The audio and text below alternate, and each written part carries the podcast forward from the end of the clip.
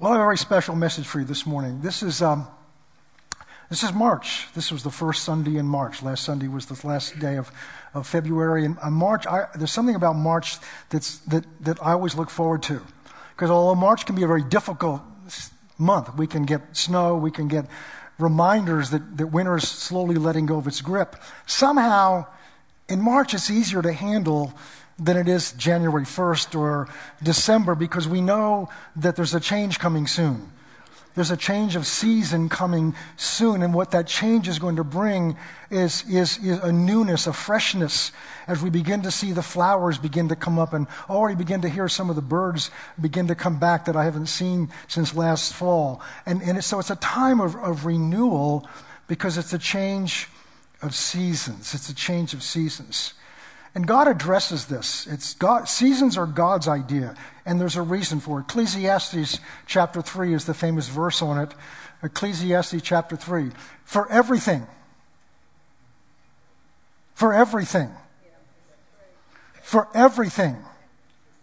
there is a season.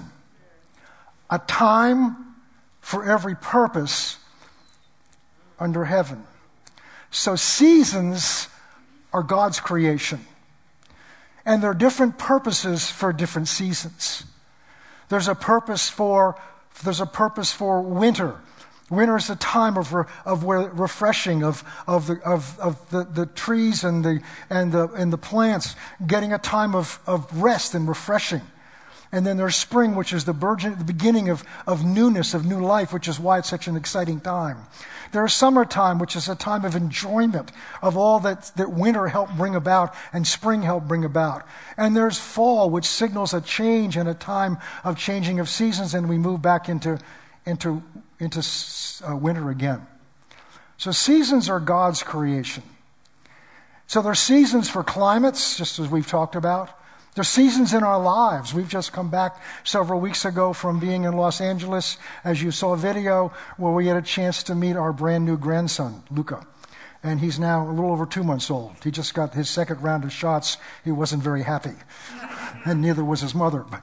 But we've had the opportunity to see this freshness of life, the beginning of life, and that's a season. And then we're just watching our grandchildren that are here, looking at old pictures of them and begin to see them move into adolescence and then young adulthood, and you see those seasonal changes, which we're going to talk about later on. We often don't like them, but they're part of life.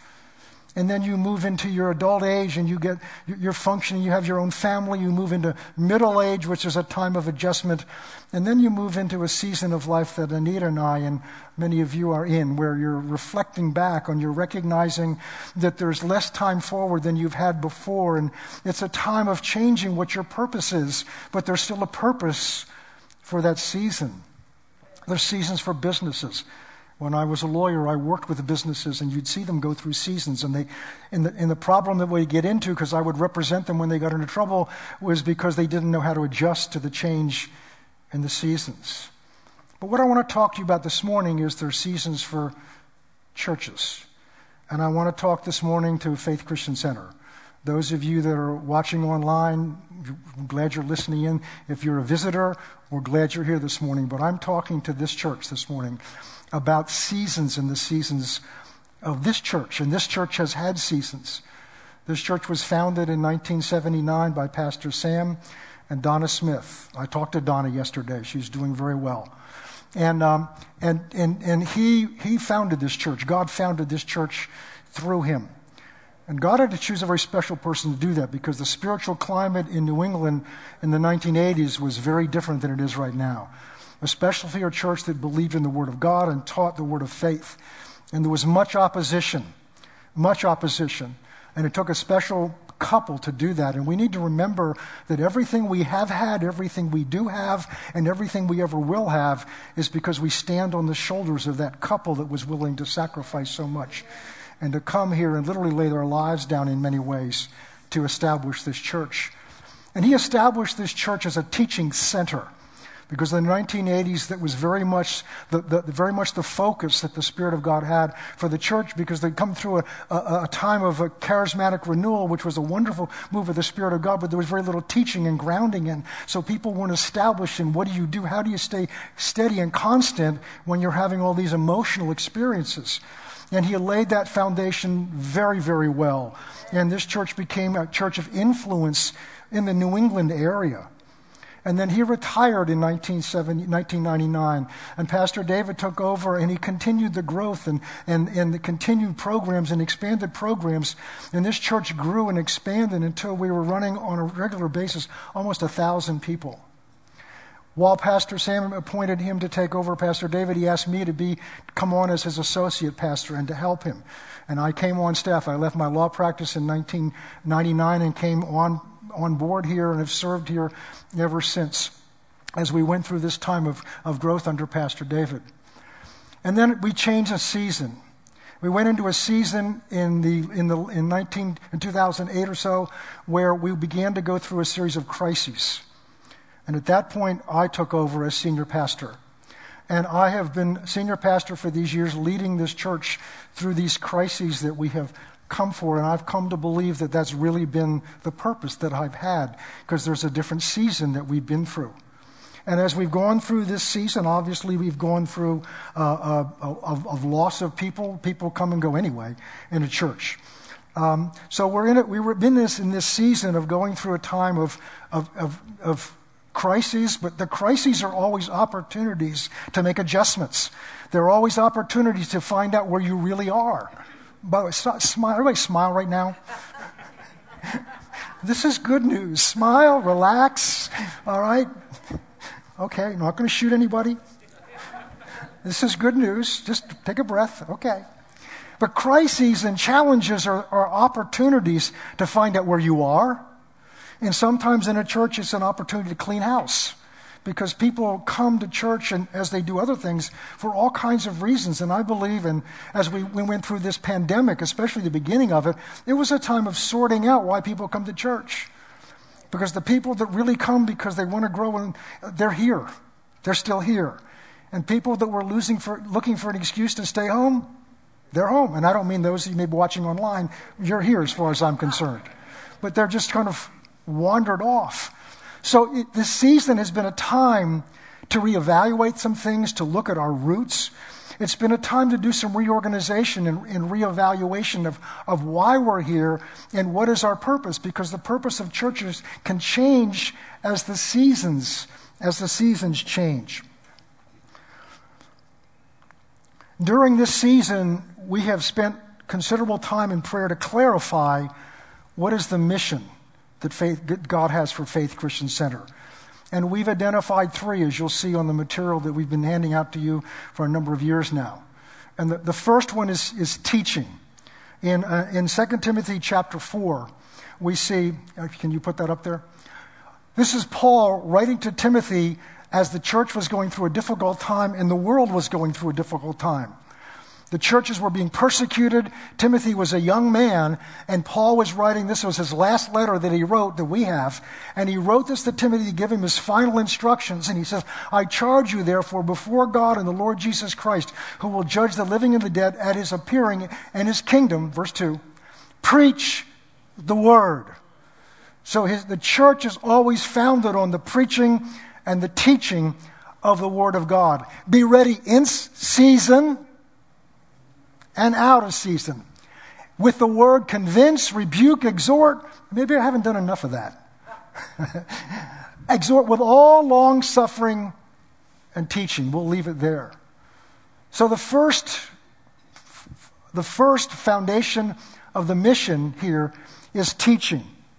The second is connecting. Connecting with one another is to develop a meaningful unity. We've heard us speak about this many times. A love of his body and that Christ has called us all to. You've heard me say over and over again, you will continue to hear, that the one commandment that Jesus has given to his church is that we should love, not a suggestion, it's not a principle, it's a commandment that we should love one another, not just the way the world loves, but as I have loved you, which is he laid his life down.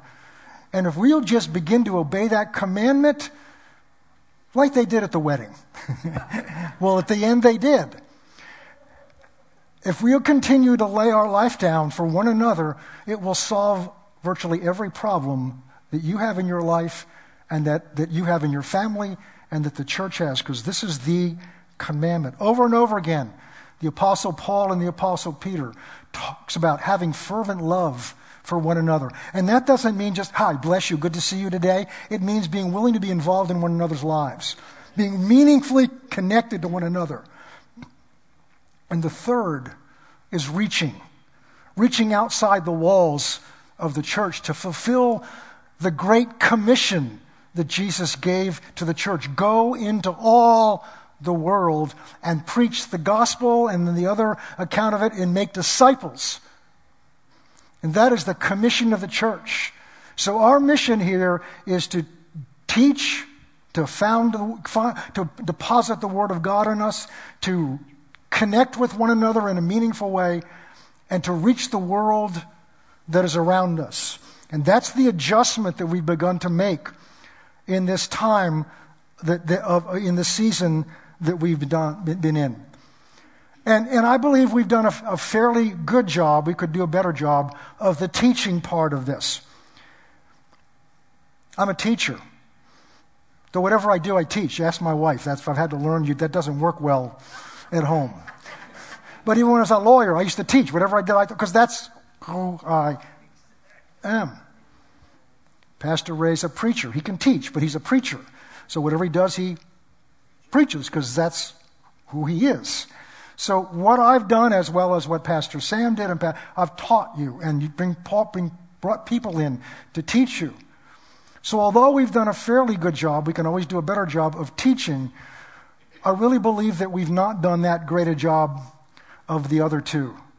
Of connecting, it's getting better, but especially of reaching out. So, for several years now, I've sensed that there was a time for a new season that was coming. First of all, it's just the simple reality as I begin to stop looking in the mirror, but start looking at the calendar and realize as I look at my age, I'm in good health, I feel great, I still feel full of passion, full of word, but the reality is I can't do this forever. I can't do this forever. I had realized this a number of years ago. I've got to begin to make plans for what's coming next. Smile, everybody. And to be responsible as a pastor, I've got to begin to make plans and provisions for this. Secondly, it seemed to me that the church was beginning to stagnate. We'd come through the crisis, we dealt with those, but then it was just kind of sat there. And the church has been stagnating for a while. And I believe that's because we've continued to do the teaching part, but the real life comes as we connect with one another and we begin to give outside of here what God has put in us. So I've sensed the church has begun to stagnate. I also knew that the accomplishment of the ultimate vision was not in me. I can see the vision, but the ability and the grace to carry that out was not in me. My purpose, I believe with all my heart, has been to lead the church through these challenges and to prepare it for the next season. And the third thing I began to notice as I looked around me is the culture and our whole world has changed dramatically just in the 13 years I've been senior pastor. It's changing dramatically every year. We're dealing with issues and situations and realities that are out there that we never thought of even 13 years ago or 14 years ago. And we've got to reach it. We've got to reach a generation and generations that think in different terms and see things in different terms. I mean, 15 years ago, we would never think of doing things streaming online. The technology has changed everything, and even the pandemic, because we've got people that have not yet felt comfortable coming back, but we can't stop ministering to them. So we have to start thinking in different terms. We have to start, the message never changes because the message is always the same, but the message always changes, the method always changes. It's changed while many of you have been here. We don't have the white railings that we used to have. We don't have the blue carpet up here we used to have. One of the first things I did was to remove those things and make these changes, and Gary was so helpful, instrumental in doing that, because we needed to change the look. We needed to be more functional, because now we had concerts here, which Pastor Sam would never probably have wanted to have here, because ministry was done a certain way under his season that he was here. So that requires different perspectives, and different methods are needed to relate to the generation and the culture that's out there. So about 7 years ago, I began to pray. I say, Lord, if there's got to be a change, then obviously I need to know how to do this, because I've never done this before, and to look for who, God, do you have planned to lead us in this next season? And I've shared all this with our board of elders and the board of directors from the beginning. They've worked very closely with me over these 6 or 7 years, however long it's actually been. And I sought the counsel. I've sought the counsel of other men of God that I trust and that I know. And I've continued to consult these men of God, and especially Pastor Smucker, who's going to be here in several weeks. He is, this church, I'm ordained, Pastor Ray is ordained through the Rhema Ministerial Association International. And Pastor Smucker is our regional director and the regional director for this church. So I've worked very closely with him, and he's an ideal person because he's gone through this kind of transition just several years ago. And he founded a church about the time this church was founded, and it's grown to over 4,200 people. So he has some experience. And so it was very helpful to have his guidance and his prayers. And so there was a point where I'm just being as honest with you this morning of this process that I've gone through as I can be. At one point, I thought I had identified someone who had a call of God on his life, but after a while, it became clear that that's just not was going to work, and I'm not going to go into more details. But through this process, I continued to inform the elders, consult them, and consult with these men of God, and obviously pray. My focus, and the elders' focus through all of this, is to discern who God has chosen. I never planned to be in this position. I never wanted to be in this position. When I ended up in this position, I had a very different vision for where God was taking us. I knew what Pastor Sam had put me here to do was over. He had put me here to help Pastor David, serve Pastor David for 10 years, and I knew at that time this was over, and we had begun to come in here and to pray, all right, God, what is the next season of our life? And I had a good friend, Beverly Rackley, said to us one time, you're going to know it. And oh, was she right? Because what happened is we suddenly found ourselves in a crisis, and it became obvious that God had put us here to lead this church. It was never what I wanted. Never what I dreamed. I never wanted to be a pastor. But this is where God had placed me. So my point is, all along I've been, look, God, who do you want? Because there's got to be somebody God chooses, because otherwise two things will happen. They won't make it. And the second thing is their ambition will be involved. And if your ambition is involved in anything with God, then that gives Satan an opening. So it has to be someone God has chosen, and God is preparing to do this. So that was my goal. So how do you identify? How do you identify a shepherd of a church? Well, I'm going to tell you, first of all, how you don't do it. First of all, you don't do it based on, in business, you promote people based on their work and their positions. But in the church, you don't do it that way. It's based on God's call. So it's not based on your position. It's not based on seniority. It's not based on your personality, whether everybody likes you or not, and it's not based on personal relationships. First Samuel, let's look at that. First Samuel chapter, this is very instructive because this is how God used Samuel to choose the next king of Israel when, I want to pull it up here, how God used Samuel the prophet to choose the next king of Israel. What had happened is Saul had disobeyed God, and God had decided to remove him. And the Lord said to Samuel, "How long will you mourn for Saul, This is the prior king. Seeing that I have rejected him from reigning over Israel, fill your horn with oil and go, and I'm sending you to Jesse the Bethlehem, the guy from Bethlehem. For I have provided for myself a king among his sons. God provides a pastor for his people. And Samuel said, how am I going to go? If Saul hears about it, he's going to kill me. And the Lord says, it tells him to go take a sacrifice, and you shall anoint, this is down in verse 3, you shall anoint for me the one I name to you. Verse 4. So Samuel did what the Lord said and went to Bethlehem. And the elders of the town trembled at his coming and said, do you come peaceably? And he said, peaceably, I've come to sacrifice to the Lord. Sanctify yourselves and come with me to the sacrifice. And then he consecrated Jesse and his sons and invited them to the sacrifice. And so it was that when they came, he looked to Elijah and said, surely the Lord's anointing is before him. But the Lord said to Samuel, do not look at the appearance or at his physical stature, because I have refused him. This was the first son, the oldest son. Don't look at him, for I have refused him. The Lord does not see as man sees. For the man looks at the outward appearance, but the Lord looks at the heart. So he goes down through the sons, the obvious choices. He called Abinadab, and he made him pass before Samuel, and he said, neither has the Lord chosen him, this one. And Jesse made Shammah, another son, pass before him.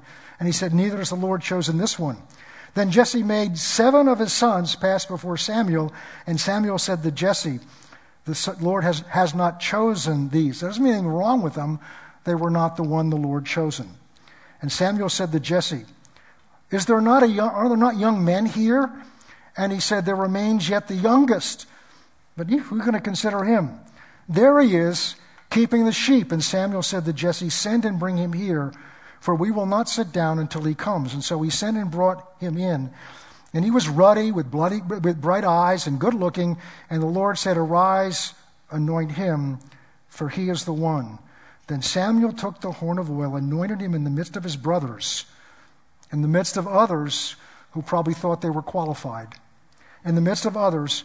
And the Spirit of the Lord came upon David. This was the young son. And from that day forward, and so Samuel rose and went to Ramah. The point here is God chooses who he wants for whatever reason he wants. So it's not based on our thinking, what we think is right. It's based on, and this has been the focus of what the elders and I have spent time in prayer and discussion together. It's the person God has chosen. And this call will eventually become clear to those that are around and who are sensitive. Eventually I saw leadership and vision and passion begin to emerge in someone. I had several elders who already had approached me because they began to recognize what I saw. Some of our staff began to recognize the same thing. I've also had other pastors who have worked with this individual recognize the same call. And while I was still considering that first individual, I went down to spend some time with Pastor Smucker because I had been consulting with him. And God is so faithful. So I arrived there the night before. He loves to have breakfast, so we went out to breakfast this morning. And I sit down with him, and I'm just being as transparent and honest as I can with you. He looked at me and says, John, I know why you're here. I hadn't said anything. I said, I just want to meet with you. He said, you're having doubt about that first person, aren't you? I said, yes. And then he said words to me that shocked me to the core. He said, have you ever considered your son? I said, why do you say that? He said, this morning in the shower, I felt God speak to me. I said nothing to him. And yet that's exactly the individual that I had seen God's hand begin to work in. So I came back and he suggested that we just slow things down, talk to the elders, bring the elders into your sanctuary. Spend some time on a Saturday morning with the elders and just pray. And we did that several years ago. Began to pray.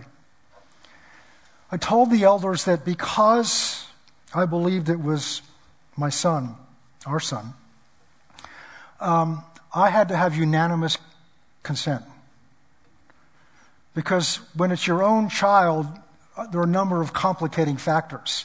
The first of which is a parent. You tend to see your child as somebody that can walk on water or you remember their messy room when they were growing up, and you wonder how could God ever do anything with them. So you have to remove, and this is true for all of you parents, you have to learn to remove your own perspective of them to let God show you how he sees them. Just as Jesse never thought of his son David because he was small, he was young, for whatever reason, but God saw what he had already deposited in that young man. So I told the elders, I need your unanimous consent. It was very critical that my personal feelings, one way or the other, not be part of this decision. And those that work with him began to see that same call. I also met with a man of God who is Dr. Mark Rutland. Dr. Mark Rutland had pastored some large churches. He's also responsible for the turnaround of some major universities, including Oral Roberts University. And I watched him make a connection with my son. And that was a sign to me, because God always puts somebody in their life that can give them counsel, godly counsel. And I would have looked for somewhere else, but God provided Dr. Rutland, a man of great wisdom known internationally, to make a personal connection with him and a personal investment. And he and Pastor Chris and I spent 2.5 hours one morning on Zoom talking about all of this. And he put some very demanding questions to him as well as to me, and continued to oversee this process with him and help him to grow in the things that he's needed to grow in.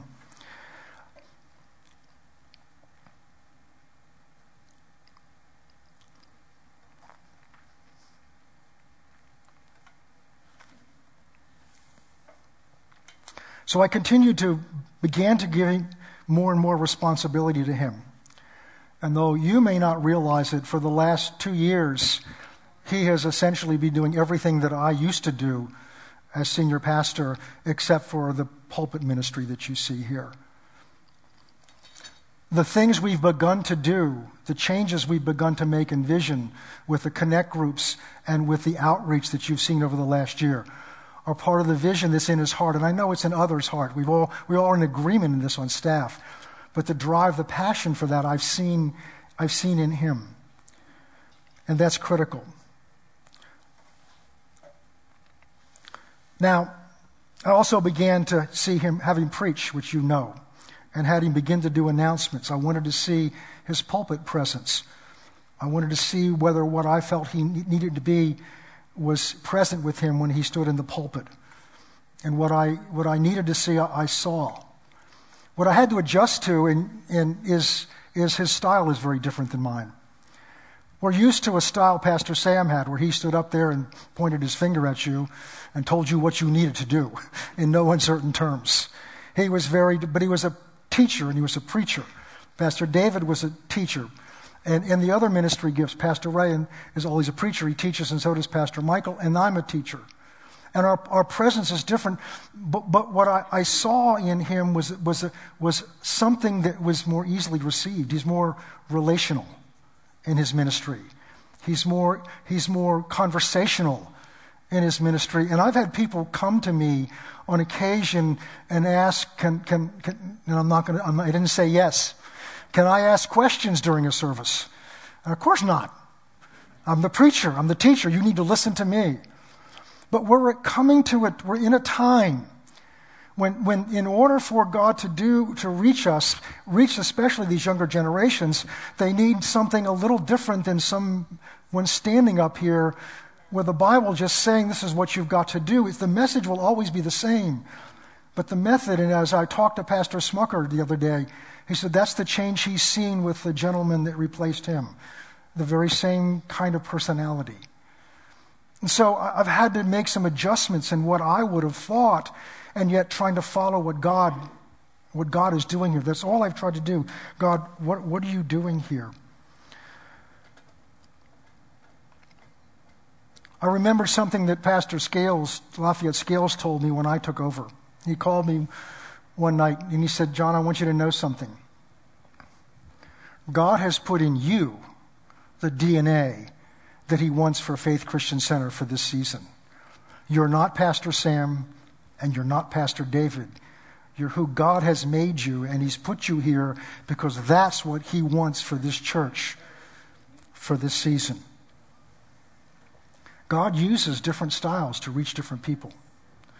And once the elders were unanimous, I needed to finalize this decision in my own heart. So I came in here and spent some time in this sanctuary, and I was struggling. And I just opened my heart before God, and I said, God, I don't know why I'm struggling. And the Lord, so faithful, He said, I want you to pull out your tablet and write down what your concerns are. And the moment I did that, everything became clear. The first concern I had was, and then you said, talk to me about it, was, well, what if I make a mistake? What if I make a mistake, and not only was it hurt the church, but it's our son? What if I make a mistake and the Lord says, you've already made them before? You shouldn't be shocked about that. Have you made mistakes before? You've already made them before. But because your heart was right towards me, I adjusted those mistakes before at the right time. So the question is, if your heart's right, and it is, can you trust me to make an adjustment if you're not right? And then the Lord spoke something to me that caused me to freeze. He said, John, if you don't make this decision now, you will be in my way. That's all I needed to hear. God, I can't be in your way. So I met back with the elders, and we began to plan this out. So, what does that mean going forward? It means that in next year, I will retire as senior pastor. And Pastor Chris will be installed with a title, lead pastor. At that time, the authority and responsibility that I have in this role from God will be transferred to him. I am not leaving the church. Some of you may want me to, but I'm not leaving the church. I am leaving the role of senior pastor. Everything else that you know and are familiar with is going to be the same. Whereas I have done really all the pulpit ministry unless I've been away somewhere, Pastor Chris, his plan is to utilize the other ministry gifts that we have here as a team. You will have the benefit of the wonderful gifts that we have on staff. There will be a team of ministry under Pastor Chris's lead. Pastor Ray and Pastor Michael are wonderful gifts that are in different shapes and forms. I don't mean physically, but different styles. And this will give you the benefit of being able to receive more of the gifts that God has here. As well as there's some transition things that have to happen so that Pastor Chris can be filled up. Mark chapter 2, Jesus talked to disciples. I got to move along quickly. Trying to explain people what the process of change requires. And he says, no one sews a piece of unshrunk cloth to an old garment, else the new piece pulls away from the old. So if you put a new piece that hasn't been shrunk yet on an old garment that has shrunk, when you wash it the next time, that new piece will shrink and pull away. Verse 22. And no one puts new wine into old wineskins, otherwise the new wine bursts the wineskins and the wine is spilled. Why? We have trouble understanding that today because they didn't carry wine in bottles and glasses. They would carry it in an animal skin. And new wine, I'm told, once it's in the process of finishing the fermenting, will expand. And a new wineskin will expand along with the wine, so it will continue to hold it. But if you take an old wineskin that's already been stretched and you fill it with new wine, when that new wine begins to expand, the old wineskin can't expand anymore because it's not willing to change. So it will split and the wine will fall on the ground. In the Bible, wine represents the Holy Spirit and His anointing and what He's doing. And the wineskin represents the structure that we have. And if we're not willing to change what holds the wine, the new wine, it will split and it will not accomplish what God's put it here to do. Without change, we will not grow into God wants us to grow. The vision that Pastor Chris has, and he'll get a chance to share this with you in the future, is to develop the parts of our mission, the connecting and reaching. I see that vision, but I know, and God's spoken to me, the grace to accomplish that's not in me. Over the last 2 years, we've already begun to implement parts of this vision under his leadership. You'll hear more about that later on. Now, between now and when I retire, you're going to see Pastor Chris more in the pulpit, but you also see members of the other team, at least starting in the fall. His leadership and style and pulpit manner are different from mine, but I'm convinced that God has made him for what's needed now to be the lead. So how do we handle change? There's some just basic things to say about it, then I want to end with a scripture. First of all, we have to recognize that change is uncomfortable. I can feel the uncomfortableness in the room right now. And that's okay. That tells me you're awake and listening. And we don't like change, most of us. But we have to recognize that change is a vital part of life, because if you don't change, you die. The only bodies that are not changing right now are the dead bodies. Well, they are decaying. That's what happens when you don't change. Change is inevitable, whether you like it or not.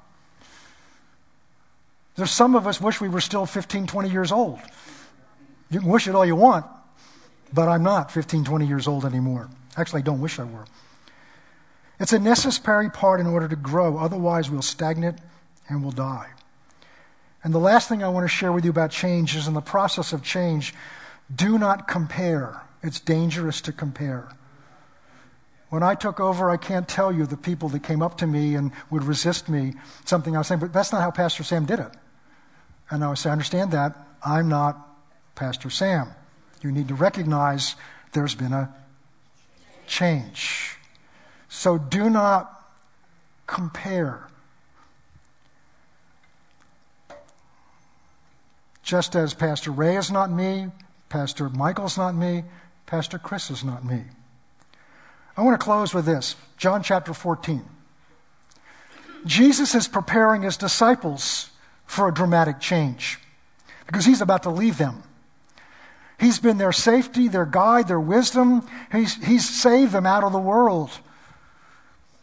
And he's been telling there's a change coming, but now he's making it clear, because it's going to happen within the next few hours. And he's preparing them for this change, and we can learn a lot from what Jesus told his disciples. First thing he said, let not your heart be troubled. So don't be anxious. This is God's direction. God's doing it.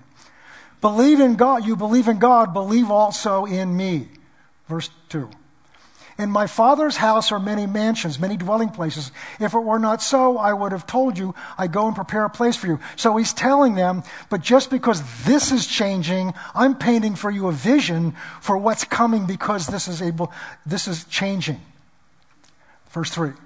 If I go and prepare a place to you, I will come again and receive you to myself. For where I am, there you may be also.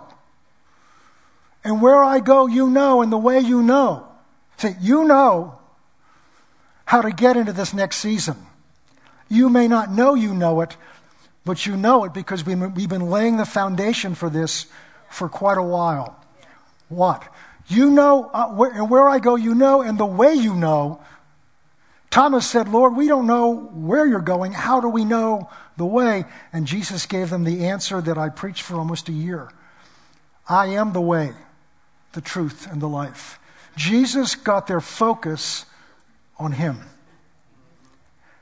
He was leading the change, and he got their focus on him and not what looked different. We don't have time to do it. He went on later on, and he said, and it's to your advantage that I go. And I imagine they couldn't process that.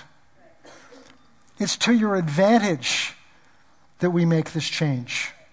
Because he said, if I don't do this, if I don't leave, The Father won't be able to send the Holy Spirit, the Comforter, who has been with you, but now will be in you. In other words, this change is going to allow you to come to another spiritual level of intimacy with me and another spiritual level of power in God. It's going to bring you to another level, but you have to let go of me so that I can bring this to live in you what's been with you.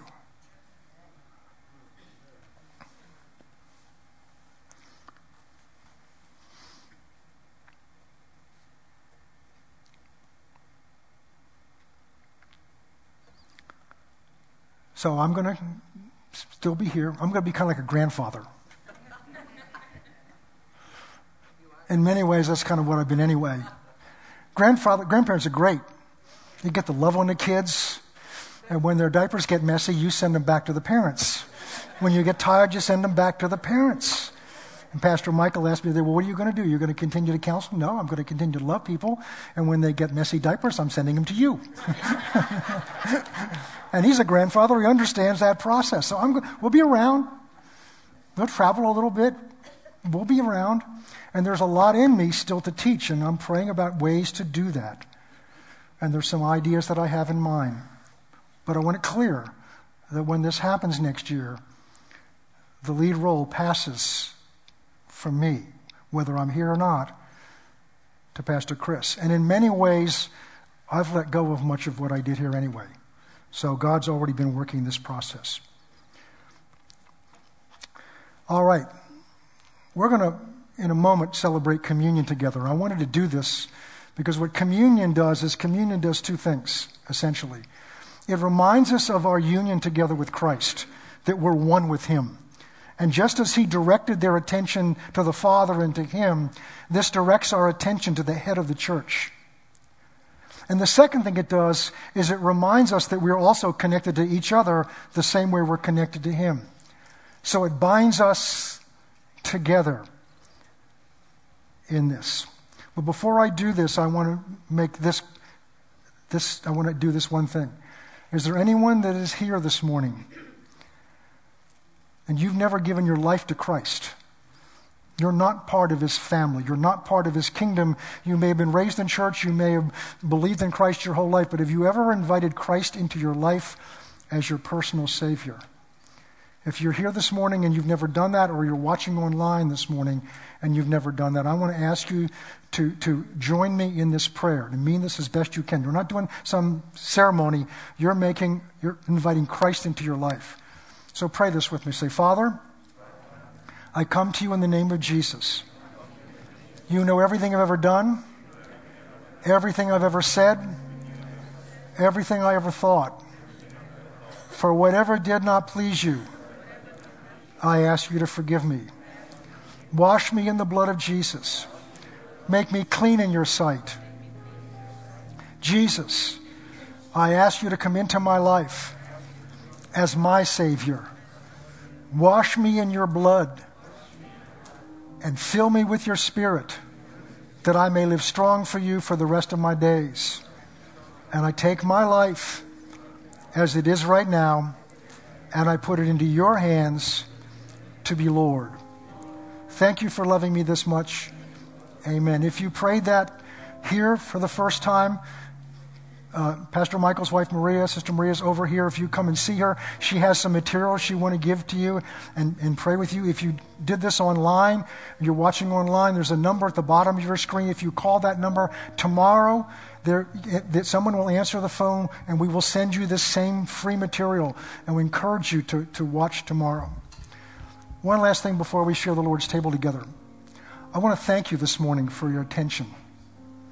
I know this may not be what most of you came here expecting to hear, but what this does is it frees us up now to begin to do some other things to prepare for that. And above everything else, remember, God loves you with all his heart. He's not going to hurt you. I love you with all my heart. We'll not hurt you. We want what God wants is best for you, is best for this church. And you're going to be okay. But I want to thank you, as I always have, your attentiveness, your openness to listen, your love is just so wonderful. And I can feel that and sense that today. So here's what we're going to do. I'm going to ask, Anita, would you come up and join me as we share communion together? I'll be here next Sunday. She's not too happy, but I'll be here next Sunday.